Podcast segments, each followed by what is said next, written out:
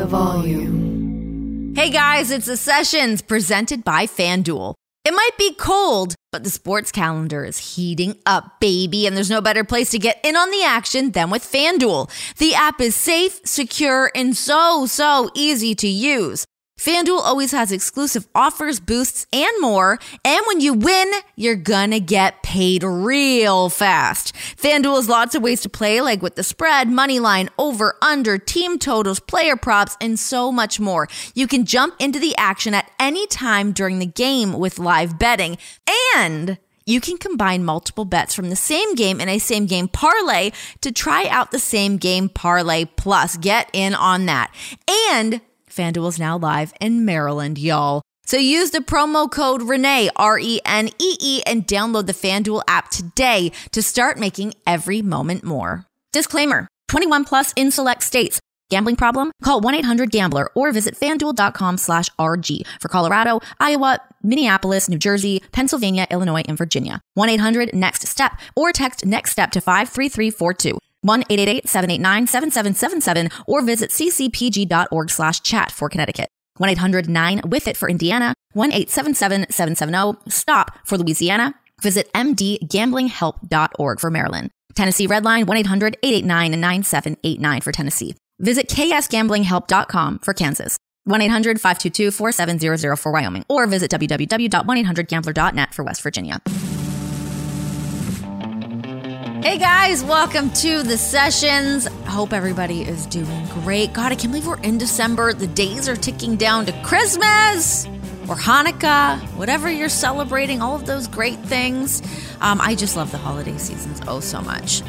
Watching some Christmas movies, doing all those great things. I gotta bake some cookies. I actually made some cookies the other day, these um, Butterfinger chocolate chip cookies. Exceptional. Anyways, it sounds like I'm about to get into an ad, which I'm not. I just wanted to let you guys know that I was making cookies and that I love Christmas. Um, I also love the guest of the show today because I am joined by Brody King. I feel like he's just like a fan favorite of like all the guys and the girls in the pro wrestling world because so many people are like, you got to get Brody King on the show. You got to get Brody King on the show. So that is exactly what I did. I had him on. We had a chit chat. The guy, um, fascinating. Not only is he the pro wrestler that we all know and love, uh, alongside um, Malachi Black and House of Black. Um, we talk Julia Hart. We talk a little, a little buddy in there. All the things going on with House of Black, but also his entire career in uh, the film industry, working in set design and set lighting and all that. His his hardcore band, God's Hate, um, he teaches me a little bit about hardcore music because honestly, I, I don't really know. It's not not really my thing, but I'm interested. Um, anyways, you don't need to hear me tell you more about this. We'll let Brody tell you all about it. Here he is, guys. This is Brody King. Um, okay, we are officially recording, guys. Brody King here on the Sessions podcast. It's happening. I'm pumped about this. But you just hopped on the Zoom call. Um, you just dropped your kids off to school. What a doozy it is getting out the house with kids, huh? Like, what is happening? What it takes, it takes like a lot of like emotional endurance. You've got to be able to carry as many things as possible. Like, it's a shit show out there. What, how was your experience this morning? Today was pretty smooth sailing. I mean, really, the only hiccup is that they wanted waffles before they went to school, but I feel like you have to account for at least an hour before you have to do something you know, if they have to be at school at 10, you got to get up at 8:30 and start everything. You got to be at 8:30 just to mentally prepare yourself for what's to come. You need to give yourself like that mental prep time. The other day I was uh everything just hit the fan. Like our, our, our nanny wasn't able to be here, so like I just scrapped my day, which was like totally fine. I was happy to do it. I love being able to like hang out with my kid, obviously. But I was like, let's go on a hike. Let's get out of the house. I was near tears by the time I got in the car. I was like, we need to get some boots on you. We need a jacket. I need to pack some snacks. I need to bring all these things. So I'm like, and I think it's like the city person in me that does not like to make multiple trips in and out of the house. I want to do it all in one go, which just stacks the odds against me. I'm like, six water bottles, 10 jackets, a backpack. Like I had all this stuff. And then I got out to like our driveway and Jon's truck was just parked too close to mine so I could not get Nora in the car seat. I nearly flipped my shit. yeah, that, th- those little things that just make you a full mental collapse, and it's like this was not that big of a deal. I know you get in the car and everything's settled, and you're like, you've already flipped your shit. You're like, okay, time to just compose. And then I think I'm like, did any of my neighbors just see me like storming in and out of the house, having a meltdown? that happened to me last. It was either last week or the week before. Uh, it was raining, so I got them all ready. Uh, they were waiting to get in the car. I had their snacks and milk, and I was going to the car to put it in. And my daughter was about to take a step out onto the porch with her socks on. So yeah. I like hopped back up on the porch and I just ate shit. Like my foot oh, no. came out and I just full back bumped on the porch. Cereal went fucking everywhere. then it's just like I'm trying to like not like lose my shit that moment. So I just like stood there and was like, uh, I uploaded the video to TikTok. So you know, ring, uh, ring camera for one thing, and that's for people falling on the porch. Oh my god! Fan- that you put that up? You posted it? Oh yeah. Oh, I missed it. I need to see that. That's amazing. Oh my God. I love it. It's so funny too when like that moment happens and you're just like, you don't even get mad. You just kind of sit there stewing in your rage. That's, that's when it's, it's really, really bad. Um, I feel like I can't picture you actually getting mad. What does mad Brody look like? uh, you know, I feel like most people can't picture me being happy, which is why it throws them off when I'm in public. It's funny, kind of like leading up to this interview. Um, and as I'm like always trying to like book guests, figure out what we're doing on the show, blah, blah, blah. Like so many people are like, you gotta get Brody King on. Like I feel like you are like a favorite of the boys. Everyone loves you. Well, that's that's awesome. I I appreciate that. I mean, I, I, just have I don't know. I have some good stories and I have a lot of life experience, I guess. that's true. You do. Yeah. I, I mean, I don't know these stories firsthand and we're going to get into them. Um, but yeah, you are a very layered fellow. Um, so that being said, let's start with a little God's hate, your band. Um, how, just like kind of walk me through the hardcore music scene and what like your love of that is creating a band because as much as like I've been uh, in and around it I understand to a degree the hardcore music scene but I want to know from your perspective where like that love comes from music has always been around my dad listened to like Black Sabbath and like heavier alternative music like Rage Against the Machine Tool stuff like that um when I was in middle school uh so this was like 97, 98, 99 ish when I started getting into uh, like punk rock music. So I started getting into bands like Rancid, uh, Black Flag, AFI, Offspring.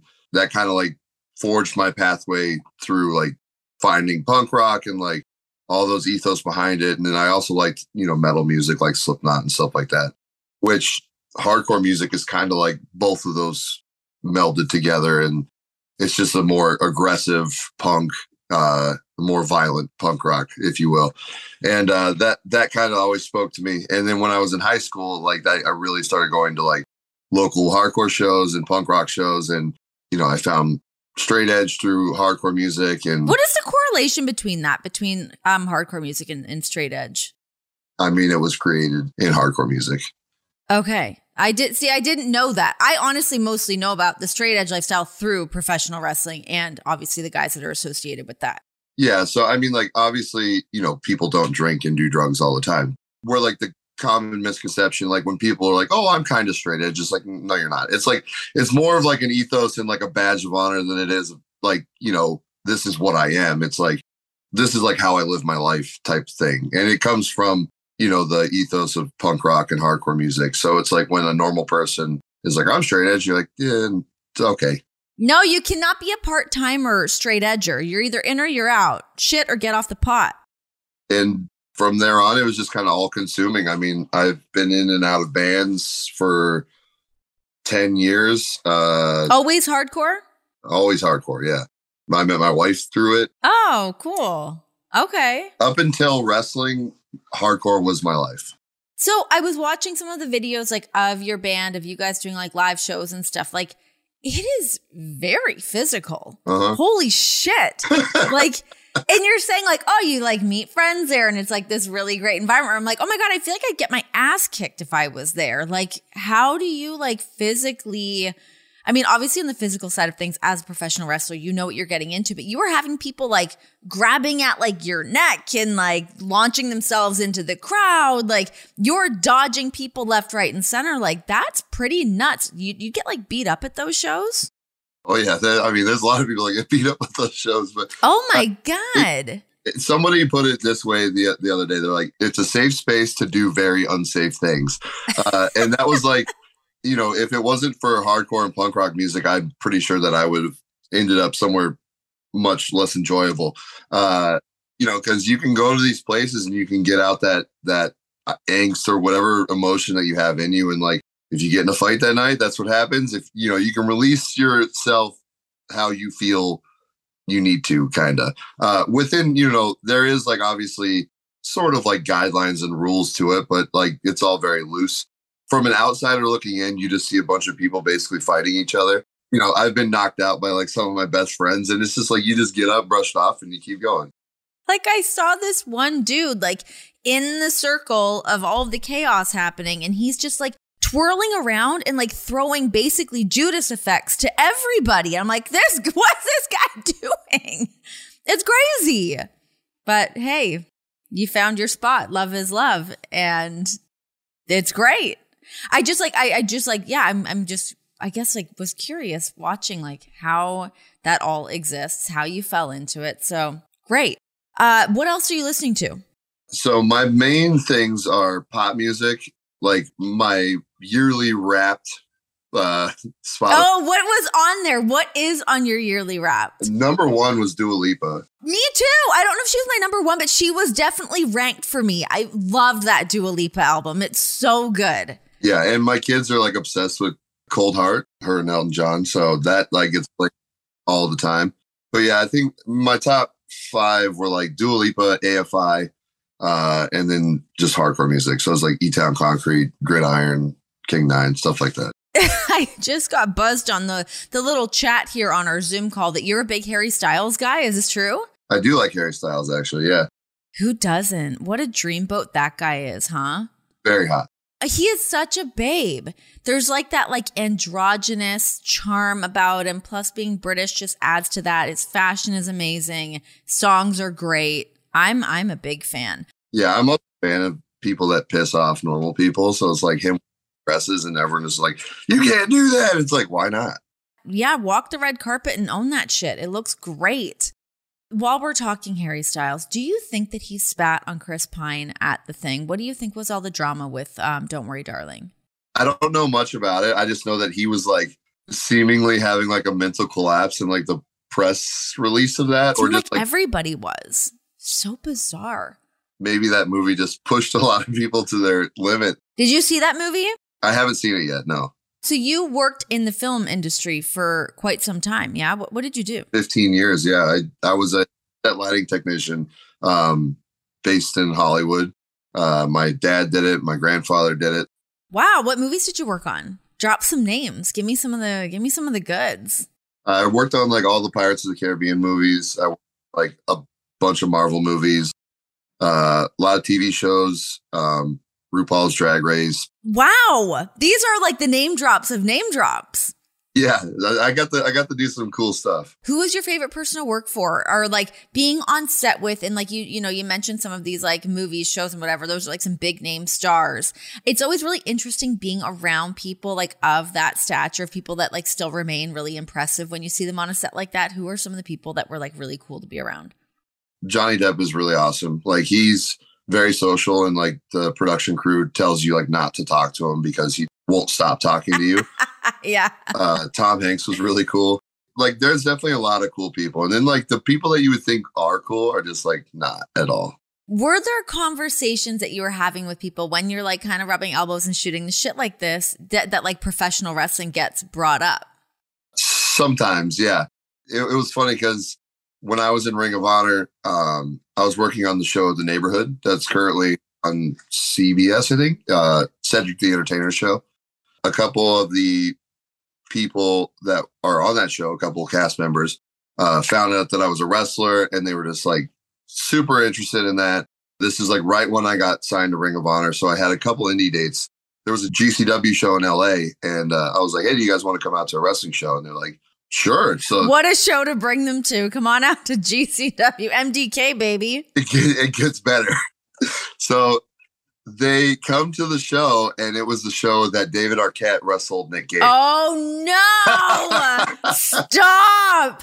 Oh my god! So what? They must have freaked me like, oh, we know David Arquette. Great, let's watch this. Cut to like ten minutes later. Yeah, I don't think that they realized that like David like almost died in the match, but like they were like, that was insane. Like I can't believe David Arquette was here. And like then they were like also like, you know, blown away by like me being a wrestler. So it's like, you know, I, we go back to set, they're like bragging to like Cedric, like, yo, like you gotta check it out. And it was funny because like uh this was at the time where like AEW, I think first started getting TV and first started kind of blowing up, you know, to everybody. And they were like, yo, you gotta get on this AEW stuff. And it was like, yeah, no, I want to. Like it was funny. And like now, like we still follow each other on social media. And it's like when I got announced for AEW, they were just like, yo, what's up? Like, like kind of gave me props for that. So being a performer yourself, but then also working like behind the scenes on all these shows and stuff, like what kind of inspiration were you able to draw from sitting? I know those are like long, kind of boring days, but when you're like kind of watching those people work and like the who's who work, were you able to like pull some inspiration from some of that? Not really. I, I don't know. I guess like like it just like knowing that anything is possible. Like you, I kind of like I feel like I know how to make most things with less, whether it be like set designing or like prop building stuff like that. Like there's always a way to do something without a budget. For instance, the other day like I had to make like a like a sponsored video for somebody and I was like I need to make this look cool and it's just like in the middle of my basement I just took like uh this old china cabinet I have and then like an old card table and I put some like LED lights into it and it's like everyone's like where were you? Like it looks like a western like saloon. I'm like oh I was just in my basement.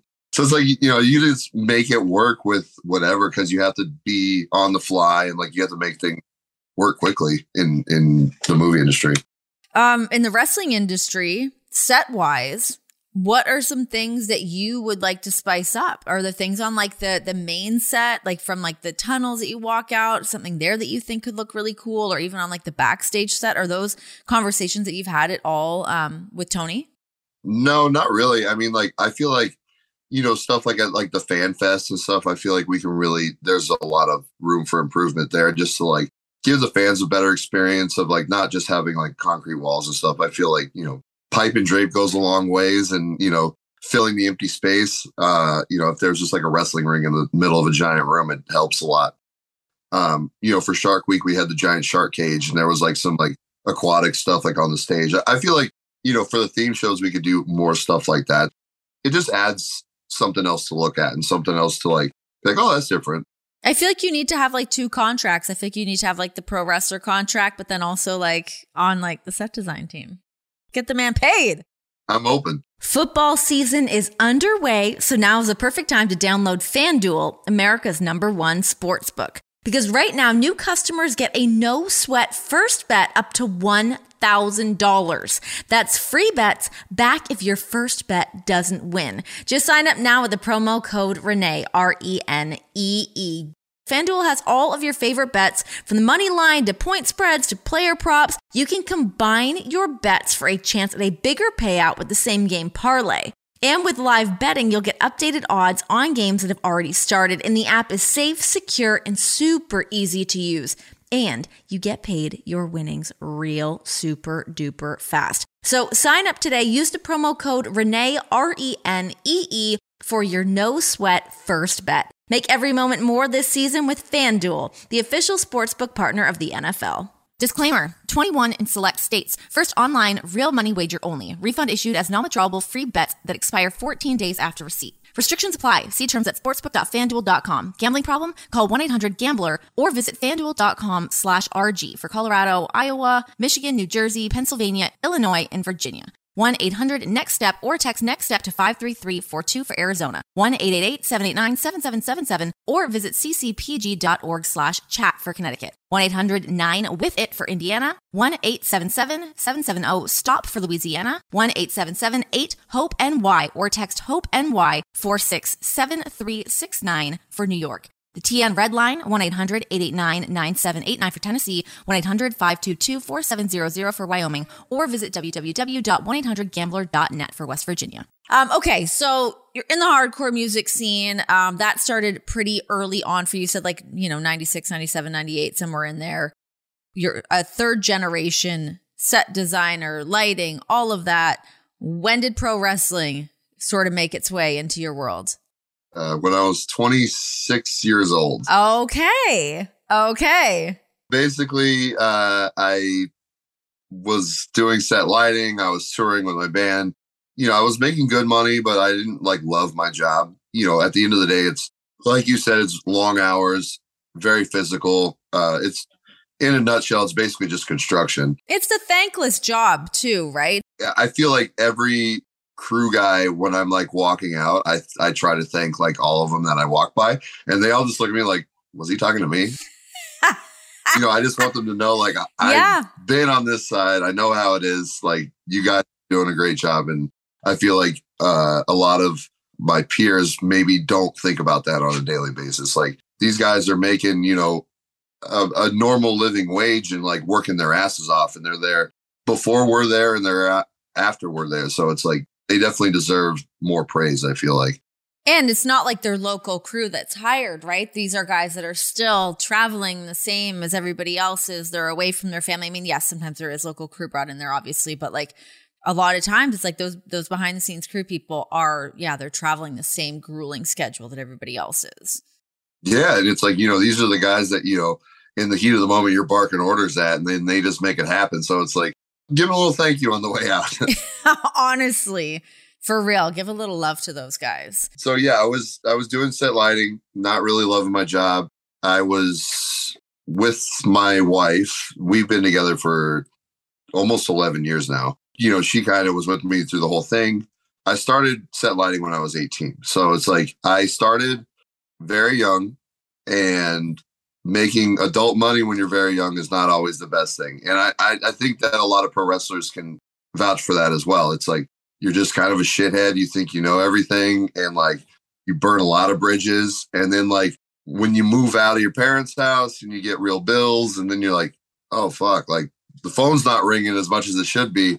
I need to start, you know, making amends and and putting my head to the grindstone. And I started like figuring it out. Um, I bought a house and like we were doing great. And then I was just, my one of my friends started uh his girlfriend was an in arena host for the LA Kings. Is this Carlin? It is Carlin, yeah. Love her. What a dreamboat that chick is. Big fan. So Carlin's doing in arena hosting. She meets this older wrestler, and he was like, basically, "Hey, if if your boyfriend wants to, you know, run the ropes, take a bump, whatever, I can. I know a school that I can take him to." And uh, her boyfriend Colin is my best friend. One day, I, he's posting photos of him running the ropes, and I'm like, "What? How, like, how are you doing this?" Like, pro wrestling was like probably my first love. Like Teenage Mutant Ninja Turtles, He Man, and pro wrestling. That was like, so it's like I always used to say like I wanted to be a pro wrestler when I grew up. Like when I was in high school or junior high, people would be talking about whatever, and I'm like, I want to be a pro wrestler. It's like, but I never knew the steps to take to get there. I didn't know the wrestling schools, and then like you know when you kind of start to grow up, like that kind of goes to the back of your mind, and you don't think about it as much. But that like kind of sparked an interest. I was just like, well, I want to try this just to try it.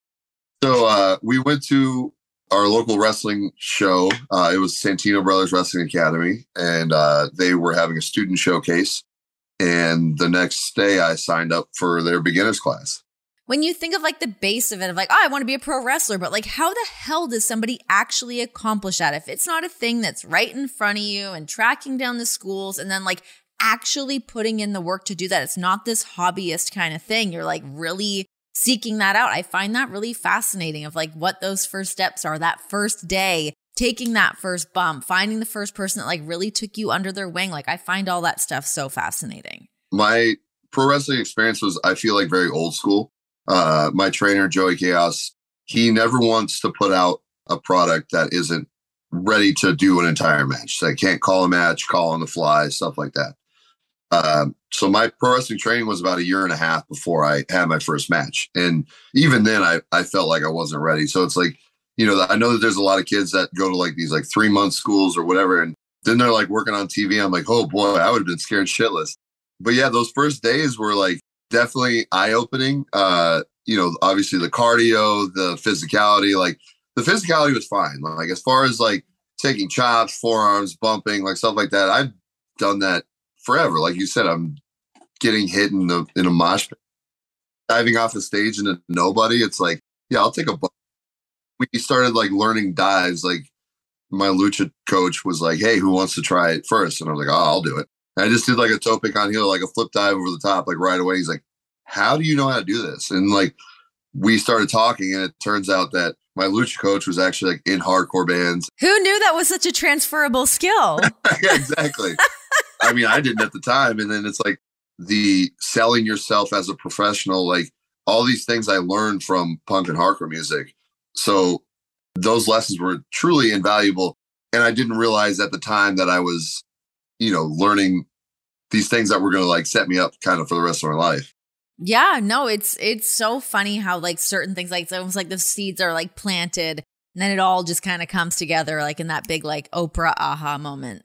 Which leads to you working with Malachi now as well, like working with House of Black. You guys just kind of like re emerged on the scene. What was that time like for you guys not being on TV and having that little bit of a break? I didn't want to do it. I didn't want to take a break because I felt like I had a lot of momentum at the time, but not just that. I felt like I was really uh, getting in my groove in AEW and like really showing like who Brody King, the professional wrestler, was. I got to wrestle Darby twice. I got to wrestle John, and it's like I feel like those three matches really put me on the map, like where people were just like, "Oh, he's just like Malachi's sidekick," to like, "Oh shit, he's like a threat." And those were the moments that I was waiting for it was never like me questioning if I could do it. It's like when I can do it. And I feel like that it all came at the right time. And I was worried about it taking the momentum away, but we made this return and it was awesome. And the whole crowd was like standing on their feet. And I feel like it was almost like we didn't miss a step. And I feel like that's really rare in wrestling because fans are so, I don't want to say fickle, but like they, they forget about you quickly. For them to give us that reception was, was awesome.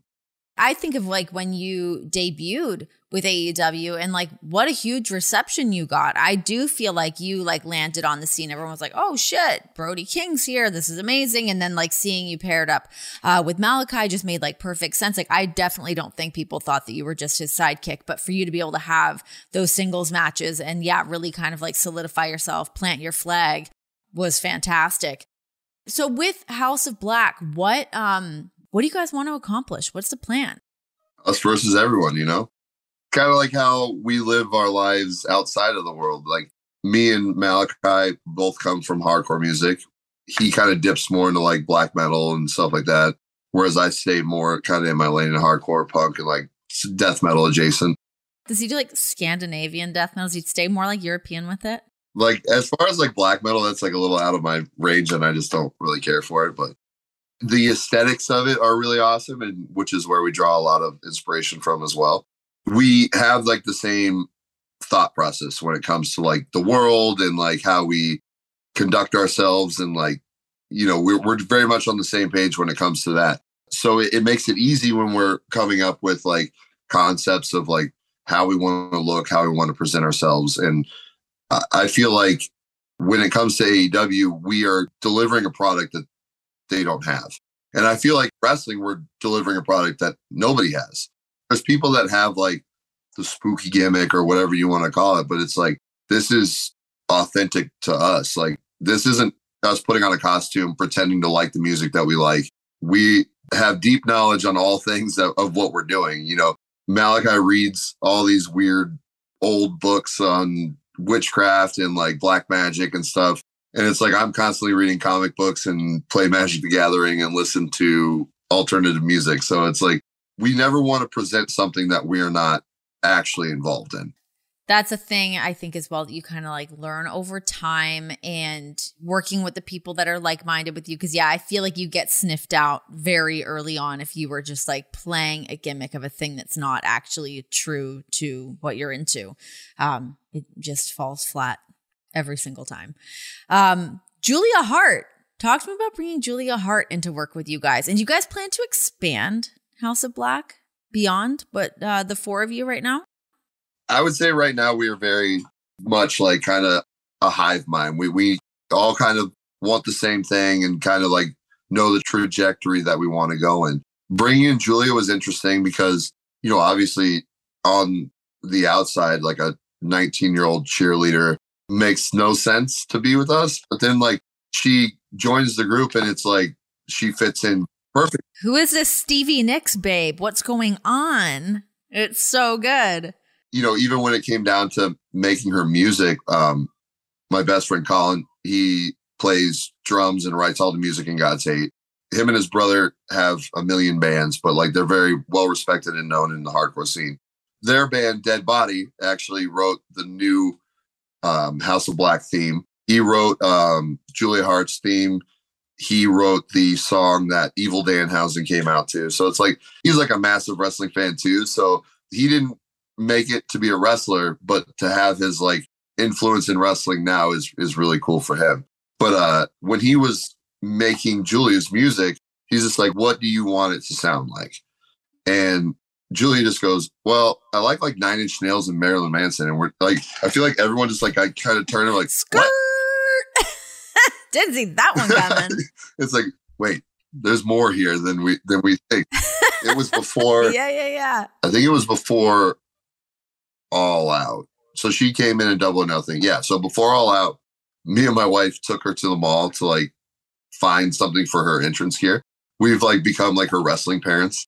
But she like found like this black dress and then she just like picked up the the hat and she's just like, I really like this hat. And she put it on and we're just like, yeah, that's it.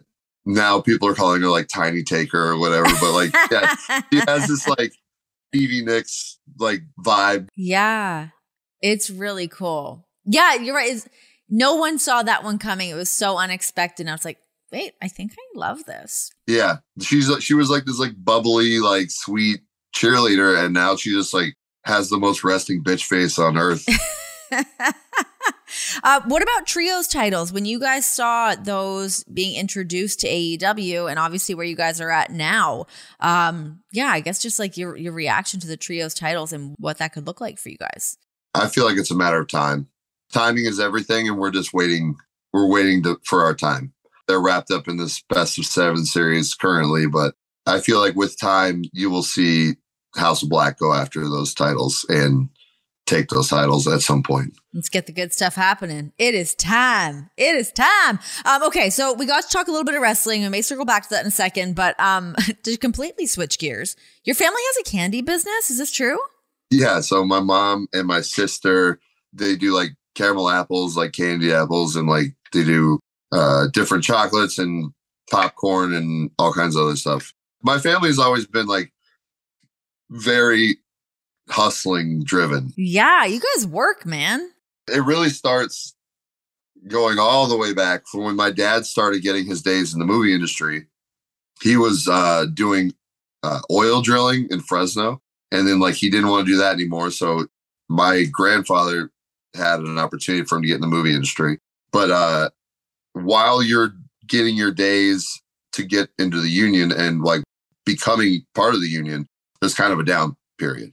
So he went out and bought a trailer, painted a trailer, and then like put in an, a snow cone machine and like a hot dog carousel. And then he was just like selling hot dogs and snow cones outside of Home Depot. And like that turned into like a whole concession business on the side for them for many years. It was like my first job when I was like 12 years old. And then that turned into like a candy business. So yeah, now they do that during the holidays and they're very good. It's called BB Sweet Treats on Instagram. What do you make? Do you do you like roll up your sleeves and get some stuff done? Uh so yeah, I'm a I'm a pretty pretty good cook. I like to smoke meat. When you're talking smoker, are you like a Traeger guy? Are you a green egg guy? What kind of a smoker are we talking here? So if I have the time, I like to have a stick burner, which is just like old school, you know, barrel smoker with wood. Most of the time, I don't have the time, so I, I have a a Yoder smoker. So it's a pellet smoker that I that is very good, very expensive. Smokers are like, expensive as all hell. Holy shit. When I bought it, I was like, oh, okay. But I mean, it, it makes a good product. Um, and I like to cook a lot of steak. So I'm, I've become really good at cooking steak. I bought a smoker um, pretty early on during the pandemic. I was just like, I want this. I'm ready to do it. I'm ready to commit to the smoking lifestyle. And I got a Traeger and I love it. I love that I can just like, it's not the like stoking the fire and, you know, that work being put into it. But I do love that you can just like sift through the recipes, figure out. I did like a smoked queso on there. Oh my God. I smoked a pie on there one time. Oh my God. It's so good. There's a really easy, really good uh, smoked baked bean recipe. And basically you just, you go and you buy the cans of like um, pork and beans, and, you just do that brown sugar, mustard, uh, and whatever barbecue sauce. I I make a barbecue sauce usually, usually, but you can get like a good barbecue sauce and put it in it. You cook bacon and you use the bacon fat, and then you layer the bacon on top, and then you just put in the, the Traeger for three hours, and it's incredible. That sounds amazing. I'm also starving right now, so all this food talk's kind of killing me. I just have like acid coffee just sloshing around in my belly right now. I need real food.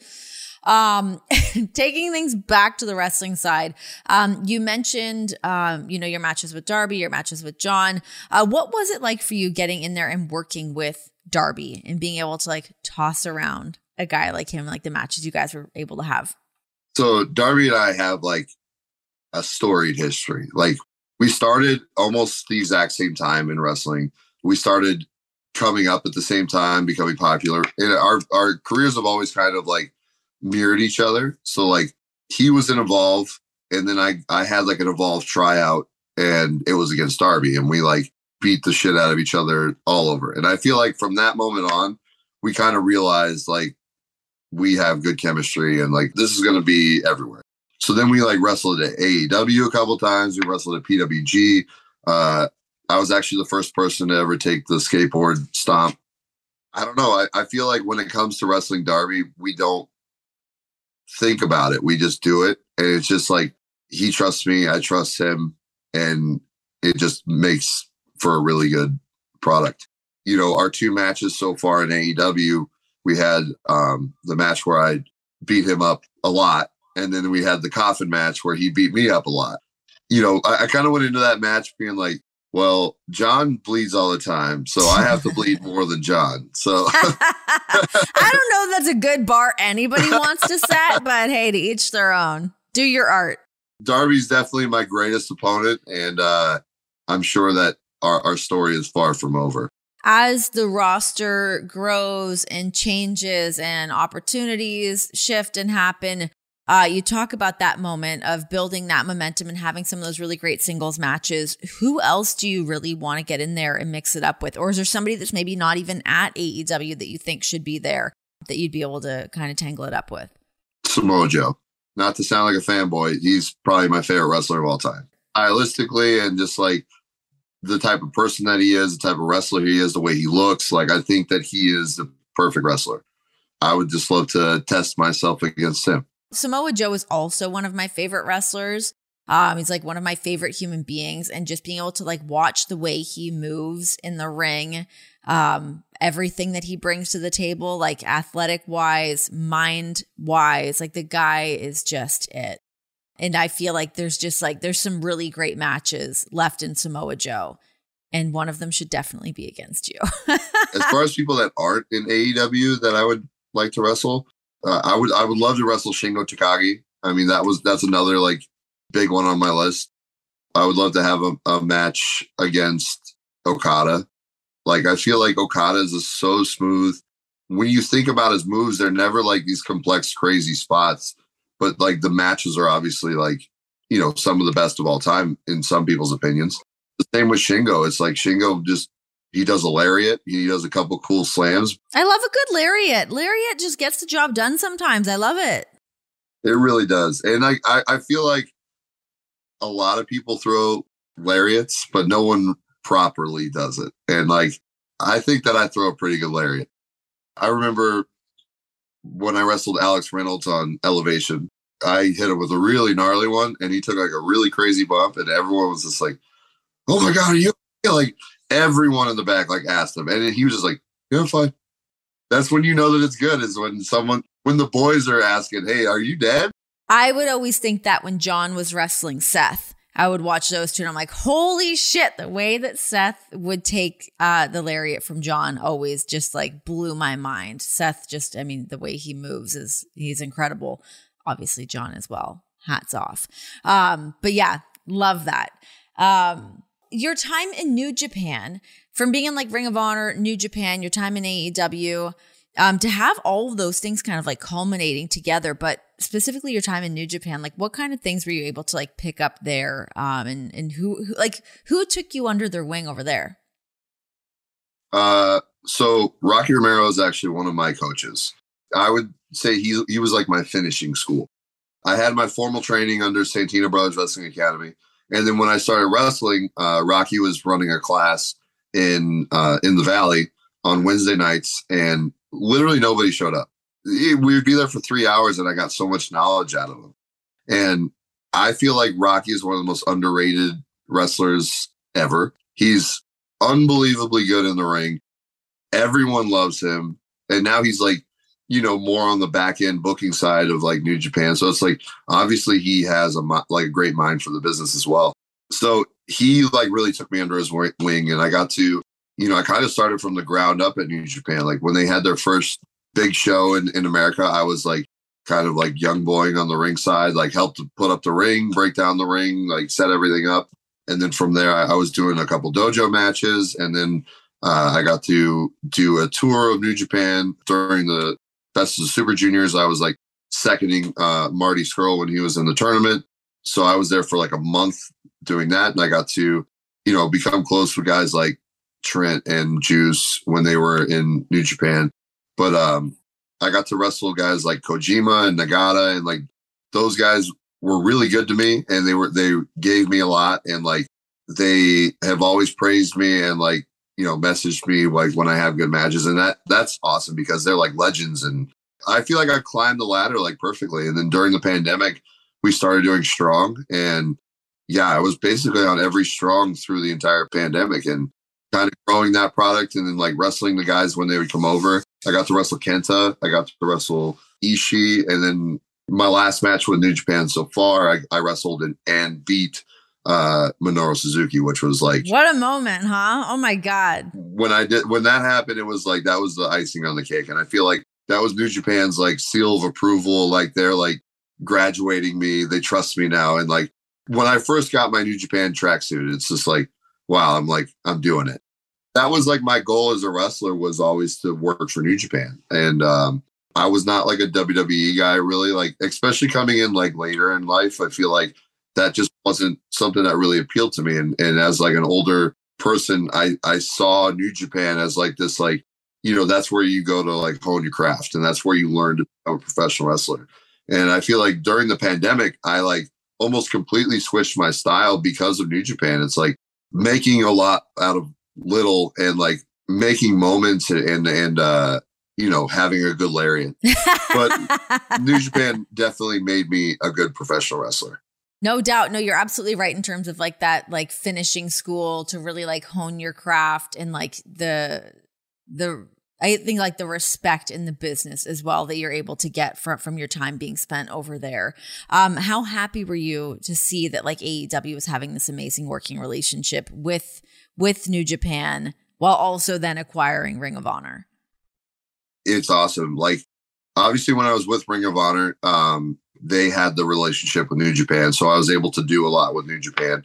You know, Ring of Honor was a place that was always a destination for me as well, especially like towards the end of my indie run is when my wife got pregnant with my son Dante, and that that was like, oh boy, I, I better start making some good money during wrestling, or I probably can't do this anymore. Then I got signed to Ring of Honor, and it was like, okay, well, here we go. And Ring of Honor taught me how to work TV, and then being able to do that in New Japan at the same time was awesome. Coming out of Ring of Honor, going into AEW, I knew that the relationship was not like very firm yet, but it was kind of like a question mark at that time. Like New Japan wanted to stay loyal to Ring of Honor, and now Tony owns Ring of Honor. So there's a lot of people that I love there. And there's a lot of people that I would love to work with and see come here. You know, seeing like Ospreay and Aussie Open and like all guys like making a name for themselves on national television. Like those are some of the best wrestlers on the planet, in my opinion. You know, seeing uh Desperado and and uh Conor like be able to like show that they like their brand of wrestling on a national audience is awesome. You know, I think when you hear some of these names thrown around and then actually getting to like see what these guys do, mix it up with some of the guys that are already over here, like I think it's just such a great way to like showcase talent, get people that experience, and uh yeah, like literally having the best wrestlers in the world, just fucking ripping it up. Lariats all around. Yep. well, listen, Brody, I will let you get back to uh to dad life. I mean, I know your kids are gone, so maybe like you can take a little breather for a second. I'm gonna go eat lunch and hang out with Yeah. uh well, thank you so much for uh oh, wait, Emilio's asking me to ask you about the clowns. Oh, the clown stuff behind him? Are you into clowns? Uh, sort of.